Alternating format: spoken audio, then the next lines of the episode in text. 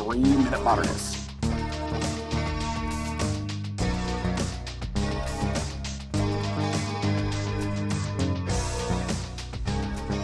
Kira Uehara's Tatami Frottage images are his attempt at action painting in the abstract expressionist mode, and they are phenomenal pieces for a number of reasons.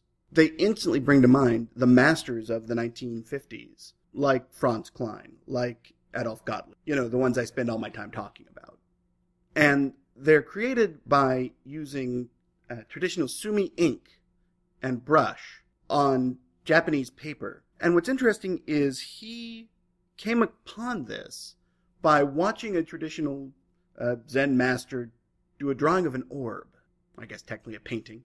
But as he did it, he noticed that the, the mat that he was painting on, called a tatami, that the ridges were showing through.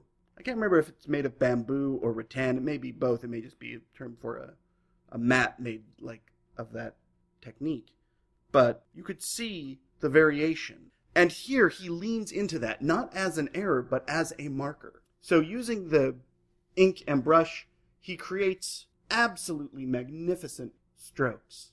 But he rubs the brush, and sometimes even his foot, across the paper to leave the impressions of the mat from underneath.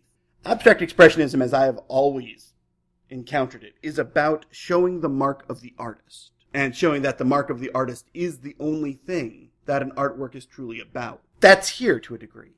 But he's added a layer. These works are about the mark of the artist and the arena in which it is created. In this case, the mat beneath, something distinctively Japanese. And I think the name Tatami Frottage, combining the Western frottage idea as well as the tatami. And on the first one that I saw of this, it actually had the Japanese characters for tatami and then frottage written out in English. Well, I guess French, technically. In Western lettering, Latin, let- the Latin alphabet. The idea is the collapsing and internationalization of abstract expression and presenting a style of painting that celebrates